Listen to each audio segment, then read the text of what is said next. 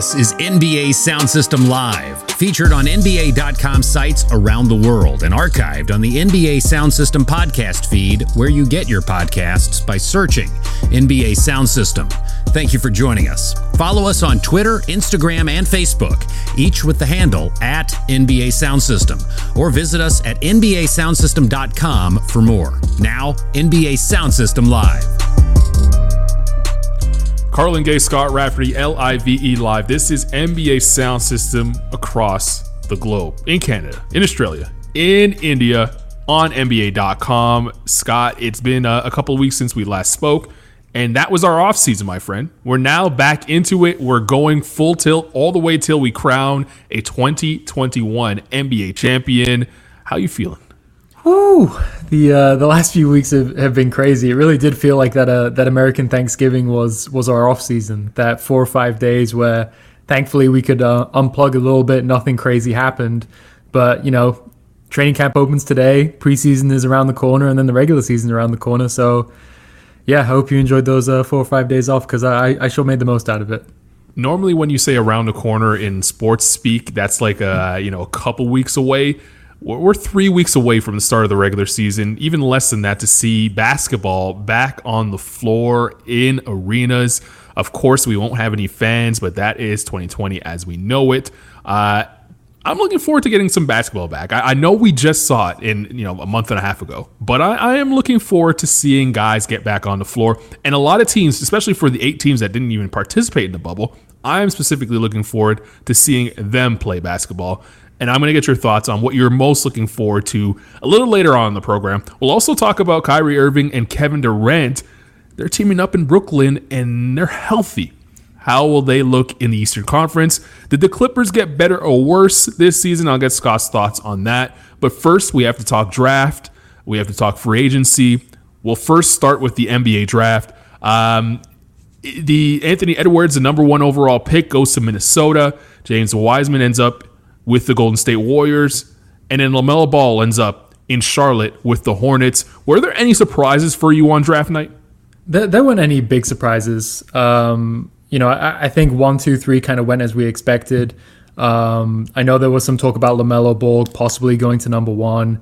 That ended up not happening. And honestly, Anthony Edwards made so much sense from the Timberwolves from a get go just because of his fit alongside D'Angelo Russell um, and Karl-Anthony Towns. And then James Wiseman going to, to the Warriors, you know, they need someone at center. Um, so I think one, two, three made a lot of sense. There, there were some things that happened later on in the draft um, you know, I, I, don't claim to be a big draft expert, so for me, there wasn't anything that that really uh, really stood out for me. It, it, it was kind of um, it was kind of normal, which was which was nice because uh, free agency was was wild after that. So free agency um, was definitely wild. Definitely wild. Did, did were you are you excited to to see any of these rookies kind of play out? I I won't ask you who won the draft because as you said you're not an expert and neither am I. So we won't pretend to be. But there are some rookies that I'm excited to see hit the floor. For one, for me, I am so excited to see James Wiseman. We only saw him in 3 college games in his uh, in his collegiate career and he's going to in my opinion a perfect situation for him to thrive and actually get some time to really develop into a specific role uh, in, in, Golden State. And uh, you know, with the talent around him, uh, it's already there. Unfortunately, we won't have you know Klay Thompson on the floor to watch uh, him blossom around him. Uh, him being James Wiseman. But uh, they still have Steph Curry, still have Draymond Green, they have Andrew Wiggins. They, they made some moves in, in free agency and should be a playoff team. So for me, I'm excited to see James Wiseman on the floor in Golden State. What about you?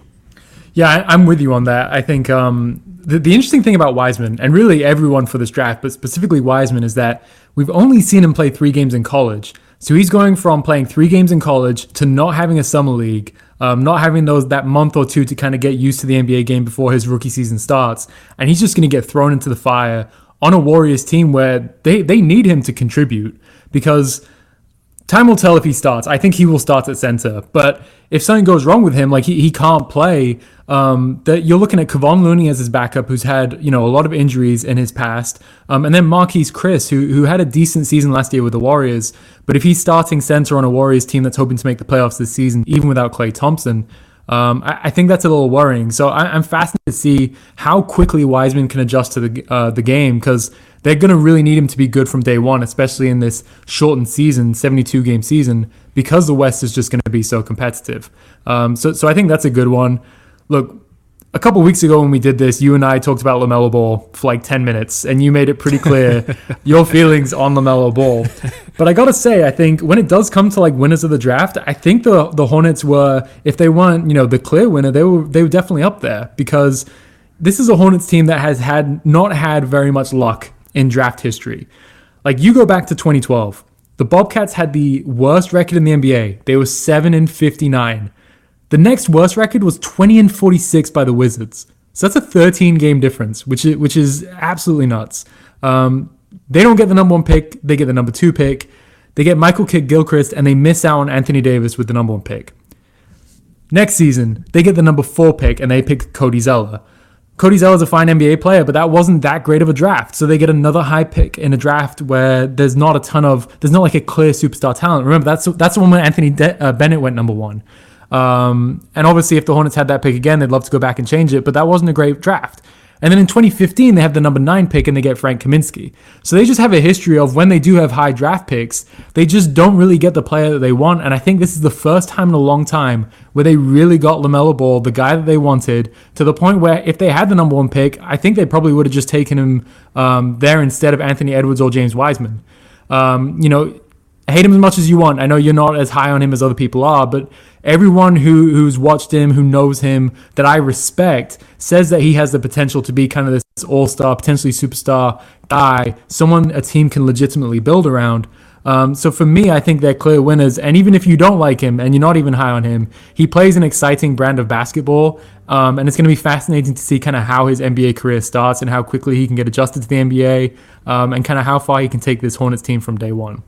I, I, definitely expect him to have a ton of ups and downs in his uh, first season in in the NBA without question. Um, you know, the Hornets, they, they, in my opinion, actually did a, a pretty good job of of, uh, of, of getting guys to fill in, not just Lamelo Ball. Lamelo Ball is obviously the uh, the, the prize possession of the 2020 draft class. But I, I think getting Vernon Carey, uh, you know, a, a, guy who played locally at Duke University, uh, late uh, in in the second or second round, um, that's a good pick. Nick Richards is a guy that fills a role. And then they have two two way guys. Grant Riller is a guy that uh, our Eric Fawcett over on NBA.com draft expert wrote about him and said that a lot of teams should look at him as a potential uh, undrafted signee, a guy that can shoot the ball, play the point guard position, and defend sort of of the mold of a Fred Van VanVleet. I'll leave that at that. say what you want about that. And then Nate Darling, a Canadian, fellow Canadian to me, uh, who can flat out shoot. So they had they added two guys who can flat out shoot who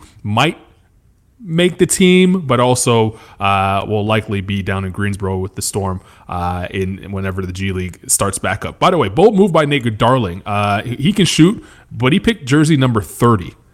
Of course, worn by Stephen Curry's dad, Dell Curry, who is now the broadcaster in uh, in Charlotte. So, I'm, first of all, I'm surprised that that jersey is not retired, and and secondly, bold move by uh, Nate Darling. You got to respect it. yeah, definitely. By the way, speaking of bold moves, uh, Lamelo number jersey number two. I know it's the Ball family thing, but again, Grandmama Johnson wore jersey number two in Charlotte, and I'm surprised that jersey is not retired and is ready available for uh, for someone to wear in uh, this day and age. If I'm just glad that you, I'm just Go glad ahead. that you're on this podcast because uh, if you, I, I, was hoping you weren't going to be like LaMelo Ball has the number two jersey. Do you know who that is, Scott? Because I would not have been able to answer that question. And the same thing with Dell Curry. So I'm glad you're here for that. Oh man, we, we got to run you back down the uh, memory lane and make sure that you match faces with uh, with jersey numbers. Uh, if you haven't already, go ahead and subscribe to Sound System FC right now, you and that is your complete home for Liga MX, who is knee deep right now in the playoffs. You want to talk about exciting football? Liga MX has it going on. Uh, Lawrence Bow will run you through everything around the league. And uh, if you haven't already, again, subscribe to Sound System FC. They're doing a great job of running you through Liga MX. The draft happened, and then you sneezed and then it was free agency. free agency happened two days after the NBA draft. Um, it was a truncated offseason, so free agency felt like uh, madness. It really did. It felt like madness. The Hornets end up with Gordon Hayward. They added to him, you know, uh, paid him a ton of money to come over to Charlotte. Um, Fred VanVleet stays in Toronto, got a ton of money to do that. Was there a big move that you felt kind of change the direction for a singular team in the NBA?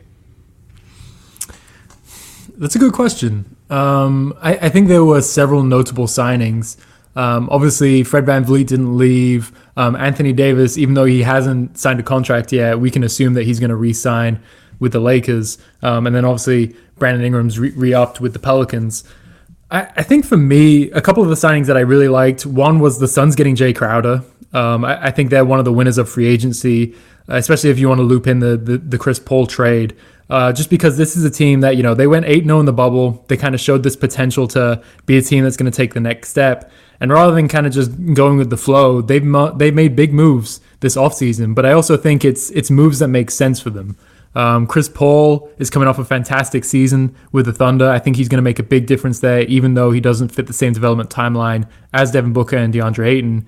And to be able to slide a guy at the four in Jae Crowder, who is he, he's not the best three point shooter, um, but he's a volume three point shooter, a guy teams have to respect just because he's going to fire him up um, if he's open, no matter what. And, and a guy who can defend multiple positions and brings a toughness to a young team. Um, I really like that pickup for them. Um, I'm fascinated by this this Suns team in general because they've made it pretty clear that they're gunning for the playoffs this season. Um, and another team that I think you have to mention in free agency as one of the big winners is the Blazers. Um, I, am still not as high on them as I think you are, um, and a couple other people on our staff are. But there's no denying that they've improved their team from last season by getting guys like Robert Covington, um, filling out their wing depth, getting more uh, more defensive minded players to surround with Damian Lillard and CJ McCollum. Um, and you know this is a team that could legitimately be, I, I think, a four seed, a five seed in the West next season um, which is saying something when you're considering the top two seeds, the Lakers and the Clippers. I think those are pretty safe bets. Um, and then a team in the Nuggets potentially that made it to the conference finals last year. So um, the, the Blazers definitely some of the one of the biggest winners in free agency yeah, I think I you know how I feel about the Blazers, but I'm gonna tell the people that right now I'm a big Blazer supporter. Uh, not just because like of the way that they played in the bubble, but because they are going to be healthy this season. Uh, the move of obviously getting Robert Covington that didn't happen in free agency, but it happened in the offseason, uh, was huge to me. They were not going to get a draft pick that's going to be able to contribute this season the way that Covington can and, and beyond uh, in the immediate future. And then Derrick Jones Jr. I think is an underrated signing. Um, you mentioned the the value that Jae Crowder has to the Phoenix Suns, the toughness and the ability to guard multiple positions. Derrick Jones Jr. was an underrated defender on a very good Miami Heat team. Erik Spoelstra trusted him to, to, to come into games and, and, try to neutralize certain players when they got hot at multiple positions.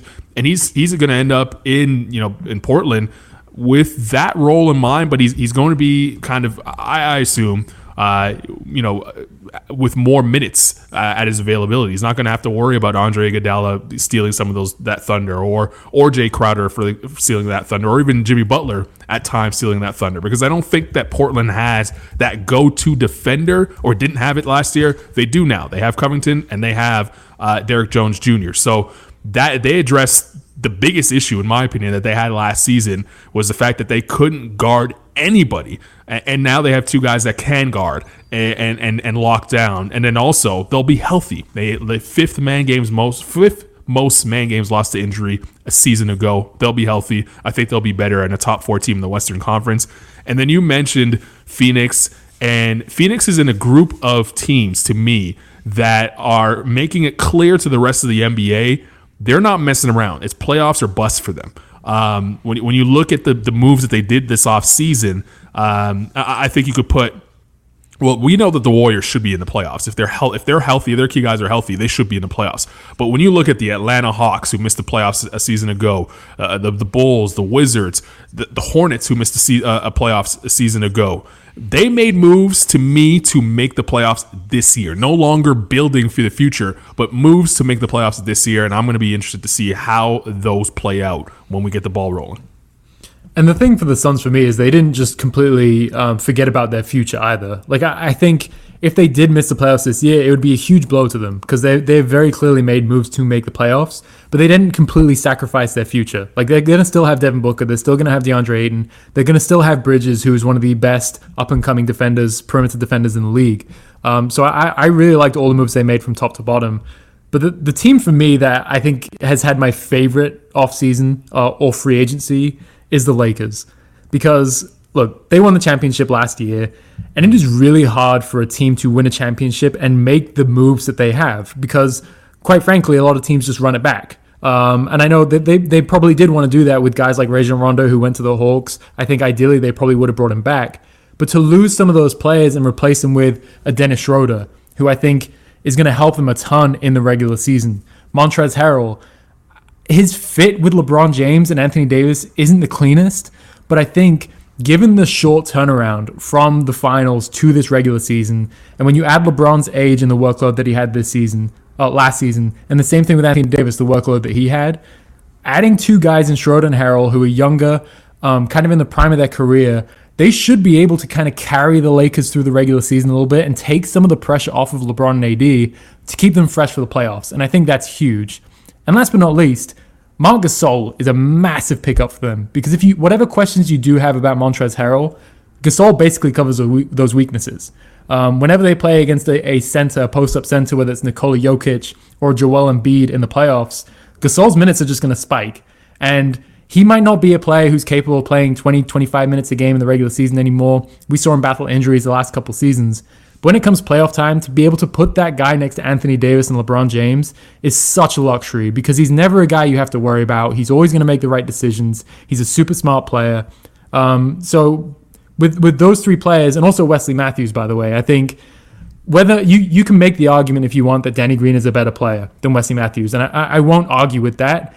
But there's such a marginal difference if you if you think that um, on both ends of the court. Wesley Matthews is a fantastic perimeter defender. Still, he's a guy who can space the floor as a three point shooter. So to get him on, I think it was a minimum contract compared to what the 15 million dollars that the Lakers would have paid Danny Green this season. Um, that's another huge pickup for them. So just those four moves, I, I just love what the Lakers have done, especially after winning the championship. I agree with you wholeheartedly on, on the Lakers and, and what they did this offseason. And then what you also get um, when you win a championship is that championship kind of confidence and that championship bump that we saw the Raptors have uh, two seasons ago, where, you know, guys that played in the finals that played really well and and have now that sort of championship swagger of we can win and beat and compete with anybody they take a, a, step up, and that's Alex Caruso. That's Kentavious Caldwell Pope. That's uh, you know maybe Kyle Kuzma. Those type of players that are already on the on the roster. Mark Markieff Morris, another guy. Those type of players that are already on the roster now have a confidence in their game that we've won at the highest level, and you have to knock us off the top of the mountain. So you're right. I, I think the moves that they made is going to help them throughout the regular season. I don't know that this team is really worried about getting the number one seed. I feel like they can go on the road and beat any team uh, in a best of seven. They don't necessarily need home court advantage, especially if fans aren't going to be allowed in the building. So uh, they, they can end up, you know, the, the third seed, fourth seed. It won't matter to them. What's going to matter to them is whether or not LeBron James and Anthony Davis are fresh for the playoff run. And uh, the moves that they made should ensure that. And also, uh, the moves that they made, people don't really talk about this often because it's it's not a it's not a, a stat that you can really quantify. But you get Montrezl Harrell, you get Dennis Schroeder, uh, and you get Marc Gasol, who's you know at the tail end of his career, Wesley Matthews as well those four guys are going to inject a different sort of intensity in trying to win another title for Marc Gasol's case, and for those other three guys, their first championship. Uh, it, that hunger that you know some maybe you know Rajon Rondo, who's won a, a bit in his career, might not have. Dennis Schroeder has that for sure. He wants to solidify himself as an NBA, you know, uh, NBA champion. Same goes for Wesley Matthews. Danny Green's won a couple of times now. Um, maybe he doesn't have the same hunger that a Wesley Matthews has to, to, to die for that loose ball in the middle of a game three. So th- you you add a little bit of that, and we know what Montrezl Harrell is about, right? He, he he's a guy who thought he had a, a, championship team last year with the Clippers, knows that it could go left at any moment, and now he's in a situation where if they mess up, it's not going to be because the team messed up. It's the, the spotlight's going to be on a Montrezl Harrell because they won last year without you, and you show up. You might be the only reason why they don't win this year if you're not bringing it. So those three, th- I think those things matter. I think when you you know inject uh, you know, new school players into a championship team or, or a championship defending team, players that want to win a championship, that are hungry to win a championship, it reinvigorates the rest of the team. And, and I think the great GMs find a way to do that. And uh, Rob Pelinka has done that with this Los Angeles Lakers squad. Yeah, that's a really good point. Um, and it's I know it didn't work out for them, but that's something you heard the Warriors talk about when they signed DeMarcus Cousins after they won the two championships. Right. Because you do obviously this Lakers team hasn't won two in a row like they did, but getting a player who's further on in their career wants to win a championship um, can kind of inject that energy uh, and get you back to the, the same the same like momentum um, or urgency, I guess is the right word, um, that you had the season before. So I, I, think that's a really good point. And the other thing with Harrell too, his uh, the second year he signed a two year deal with the Lakers he has the a player option in the second year, so he could become an unrestricted free agent next offseason. So I think for him, especially after the way he played in the bubble, um, when he really struggled on both ends of the court uh, for a variety of reasons, I think that's huge for him because he he probably is going to play um, with a sense of urgency himself, not only because he wants to win a championship, but hey, he signed for a deal that le- that was less than many people expected him to sign this offseason. So he's going to a team where he can win a championship. If he plays really well, that could increase his value going into free agency next year, um, and he could sign a bigger deal with a different team and kind of get the deal that he was hoping to get this offseason. The Lakers are defending champions. They will be, you know, there's a ton of teams out there that are going to try to knock them off of that throne one being a team that made the playoffs a season ago, but maybe adding two of the best players, uh, two the top 15 players in the league, not through free agency, but just from injury reserve. You're talking about the Brooklyn Nets, who add Kyrie Irving, who only appeared in 20 games for them last season, and Kevin Durant, who did not play at all last season for them. Both of them coming off injuries. Kyrie Irving, we've been here before with this guy, right? Like there, there are seasons where Kyrie uh, has missed a significant amount of time. He comes back from those injuries and looks like Kyrie of old. Last season, he started the the the, the, uh, the campaign for the for the Nets uh, after coming back off of an injury. And his first game, he drops a 50 burger and looked great for the first 11 games of the year. Didn't translate into wins necessarily for the Nets. I think they were four and, and seven in those first 11 games, but we saw Kyrie doing Kyrie things. Kevin Durant, we have no idea how he's going to look when he gets back on the basketball court. In fact, uh, you know, a lot of people are saying uh, that he looks just as good as he was, you know, in those pickup games. But he came out and said today in his media session that he doesn't know how his body's going to respond until he's in an NBA game. It's different. Playing pickup is, is one thing, but playing in an NBA game with NBA intensity is, is completely different. So we'll, we'll wait and see. But assuming both are healthy, are the Brooklyn Nets the class of the East? I mean, when you if you're assuming they're healthy, we're we're basically talking about Kevin Durant being a top three player in the league because that's what he was before his injury. He was arguably the best player in the league.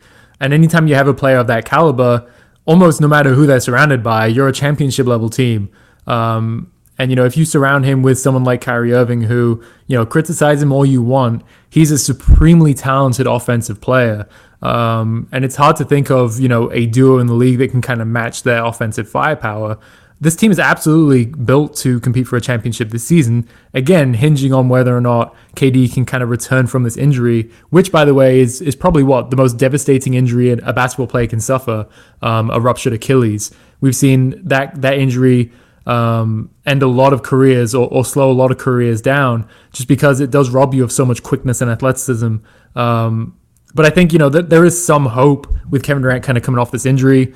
One, I think his game will translate pretty well because he's, what, seven feet tall. He can shoot over anyone. Um, he can handle the ball. He can post up. He can shoot threes. He can play off ball. He can run off of screens. There's very few things that he can't do on a basketball court. But I also think there was this thing on Reddit that was posted like a year ago that was talking about how Kevin Durant tore his, ruptured his right Achilles and how that might actually he might be able to recover better from that because it's not his his dominant leg because if you're a right-handed player you use your left leg or your left foot to kind of push off more and explode whether you're going for layups dunks or your quick first step so i think And if you look at that as other players who've kind of suffered this injury and, and struggled to come back from it, it is usually the, their left Achilles if they're right-handed players that they've come back from. Um, so I think there's a number of factors at play that could, you know, Kevin Durant could kind of return and be, if not 100% player that he was before, maybe 90, 95%. And if that's the case, you're still talking about a top five, top 10 player in the league. Um, beyond that, though, I, I am fascinated to see kind of how this team fits out around them because one benefit of having a Caris LeVert and a Spencer Dinwiddie is that if Kyrie Irving does miss time with injuries, you have a starting caliber guard you can kind of replace him with. And obviously, they're not as talented as Kevin as Kyrie Irving is, but if you put them next to Kevin Durant, maybe you don't lose a ton in the regular season. You can kind of get by. But I do wonder how well those guys are going to fit next to Kyrie Irving and Kevin Durant. Um, like for example, Caris LeVert, he made 31.6% of his catch and shoot threes last season. The season before that, it was 27.3%. He shot 36.9% on catch and shoot threes in his sophomore season, but that was kind of like the one season that he shot really well. Um, and obviously, there's more to to his game than that. But if you're looking at guys to kind of pair with two ball dominant players in Kyrie Irving and Kevin Durant, you have to be able to do those things. So I wonder if it's, you know, if we get 30 games into the season and then, you know, things aren't going quite as well, maybe there's chatter about one of those guys wanting a trade or something like that. Um, and to add all that, you have a brand new coaching staff, a guy in Steve Nash who's never coached, uh, been a head coach in the NBA. Obviously, he's got a pretty star-studded um, staff around him and, in Mike D'Antoni as an assistant coach. But um, there's just so many moving pieces with this team, and you just you add it all together, and I, I think whether or not they are the best team or the team to beat in the, the East this season, I think going into the into the season they are the most interesting team to to kind of watch um, to see if they can put it all together.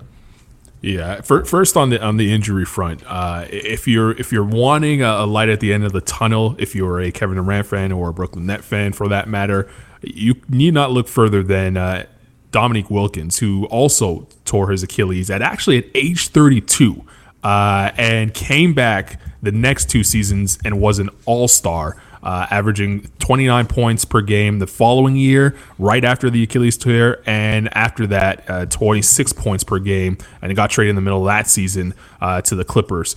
And he was in his mid 30s by the time that ha- or close to his mid 30s, and by the time that happened, and he was a guy that was quote unquote, you know, reliant on his explosiveness and his athletic ability, and came back just fine uh, and played really well to close out his NBA career. So if you're a Durant fan who, you know, his game is not as reliant on the explosive ability as they said Dominique Wilkins' game was at the time. Durant's a, better shooter than, Dominique is, can rely a bit, a bit on his perimeter game.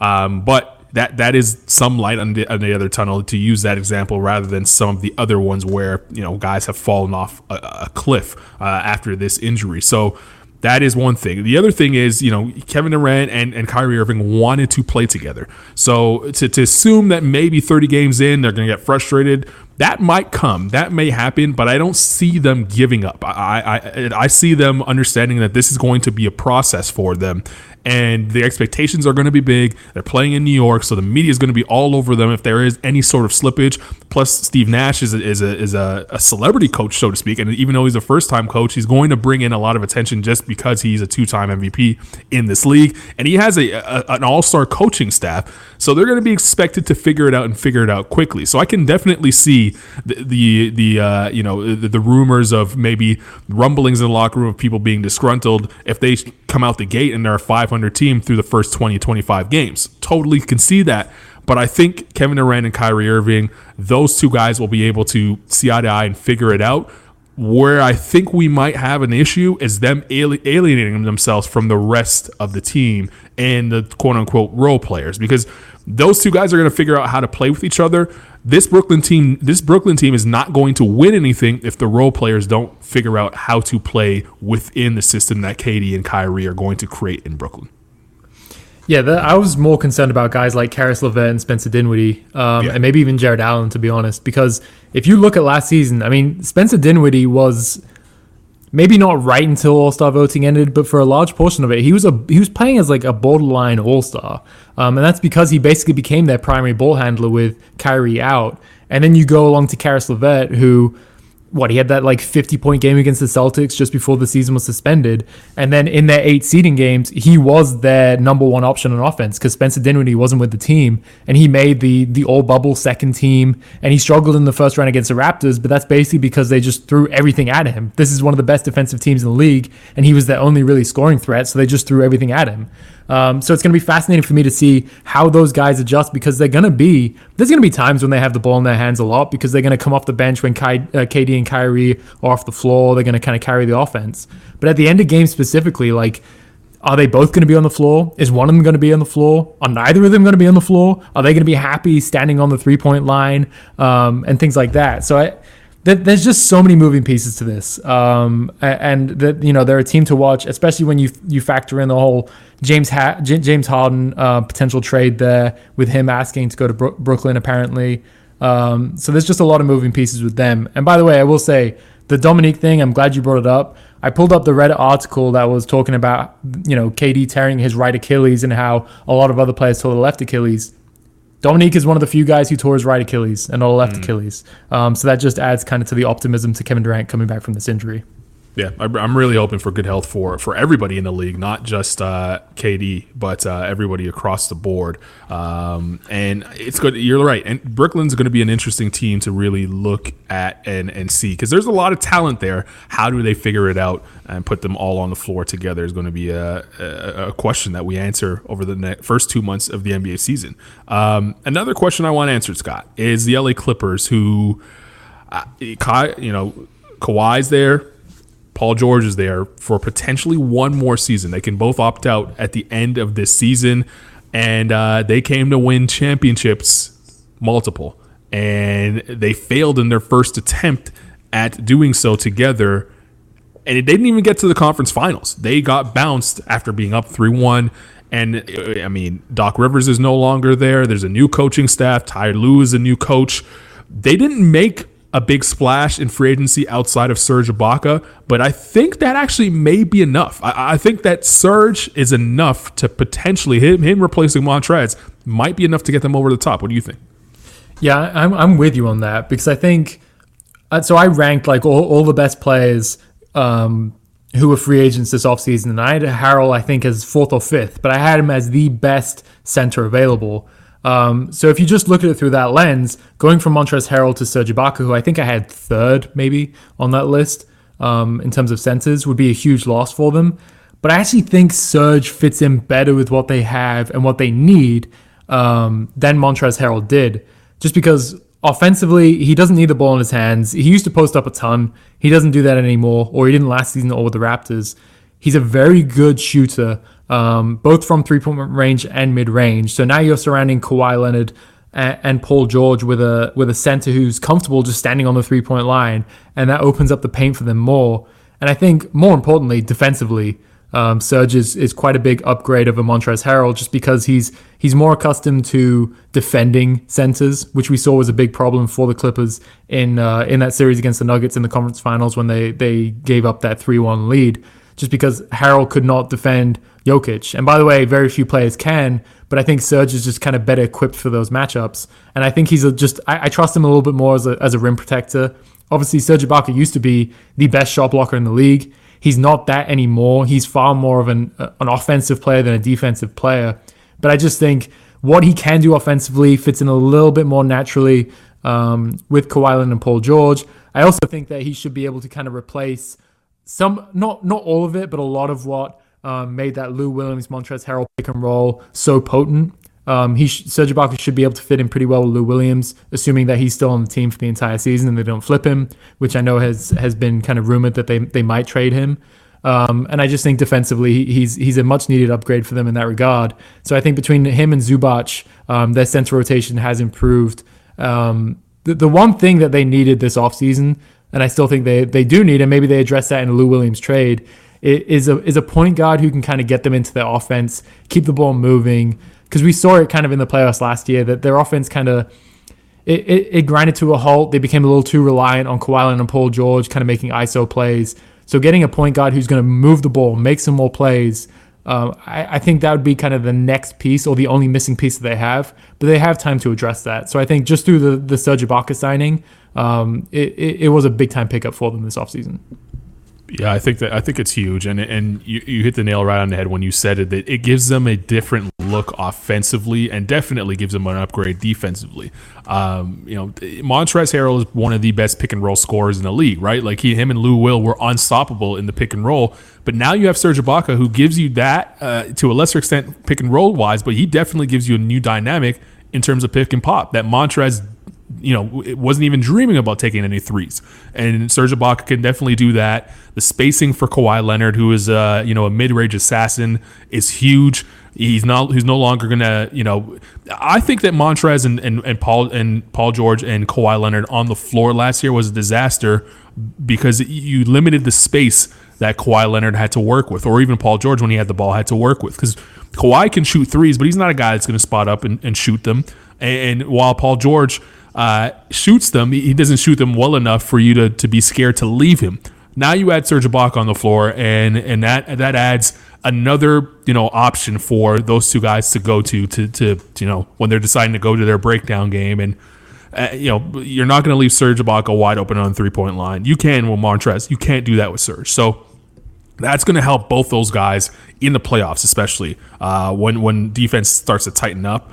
I, I don't know if I, I totally agree with you that they need the point guard because I think that Paul George and um, you know Kawhi are going to have the ball so much in their hands anyway. But I do think that they need something else off the bench or a, another closing option outside of Lou Williams um, or a different look than Lou Williams that that could be available to them. I, I, don't think Lou Williams is the catch and shoot guy um, that they need on the floor when they're looking to close games.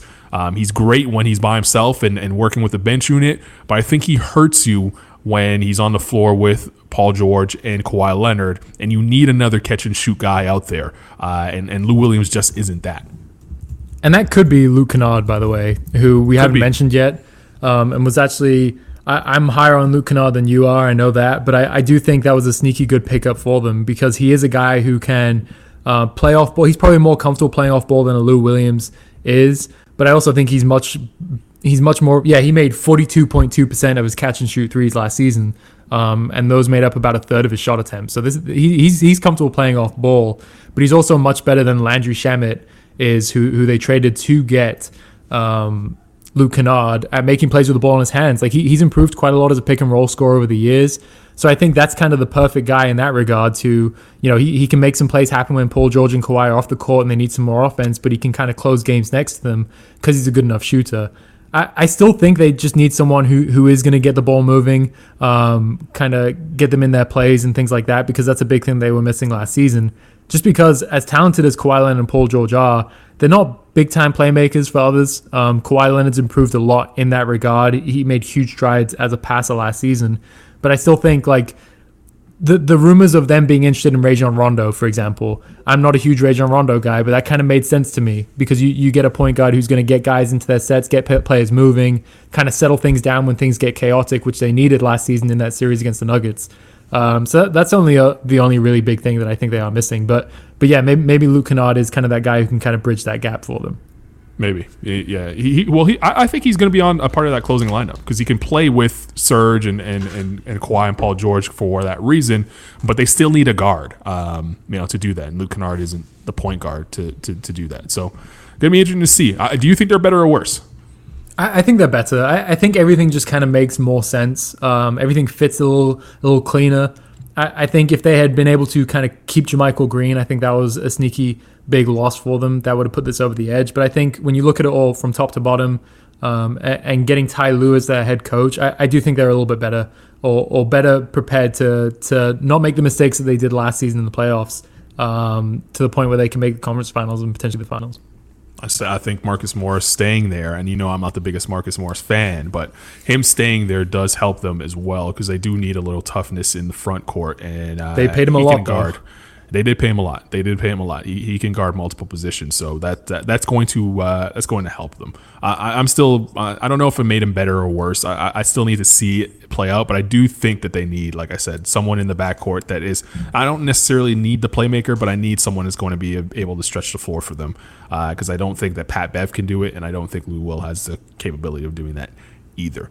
Uh, that's all we have for you guys this week, right here on the live edition of NBA Sound System. If you haven't already, go ahead and find the podcast wherever you get your podcasts, rate, review, and subscribe.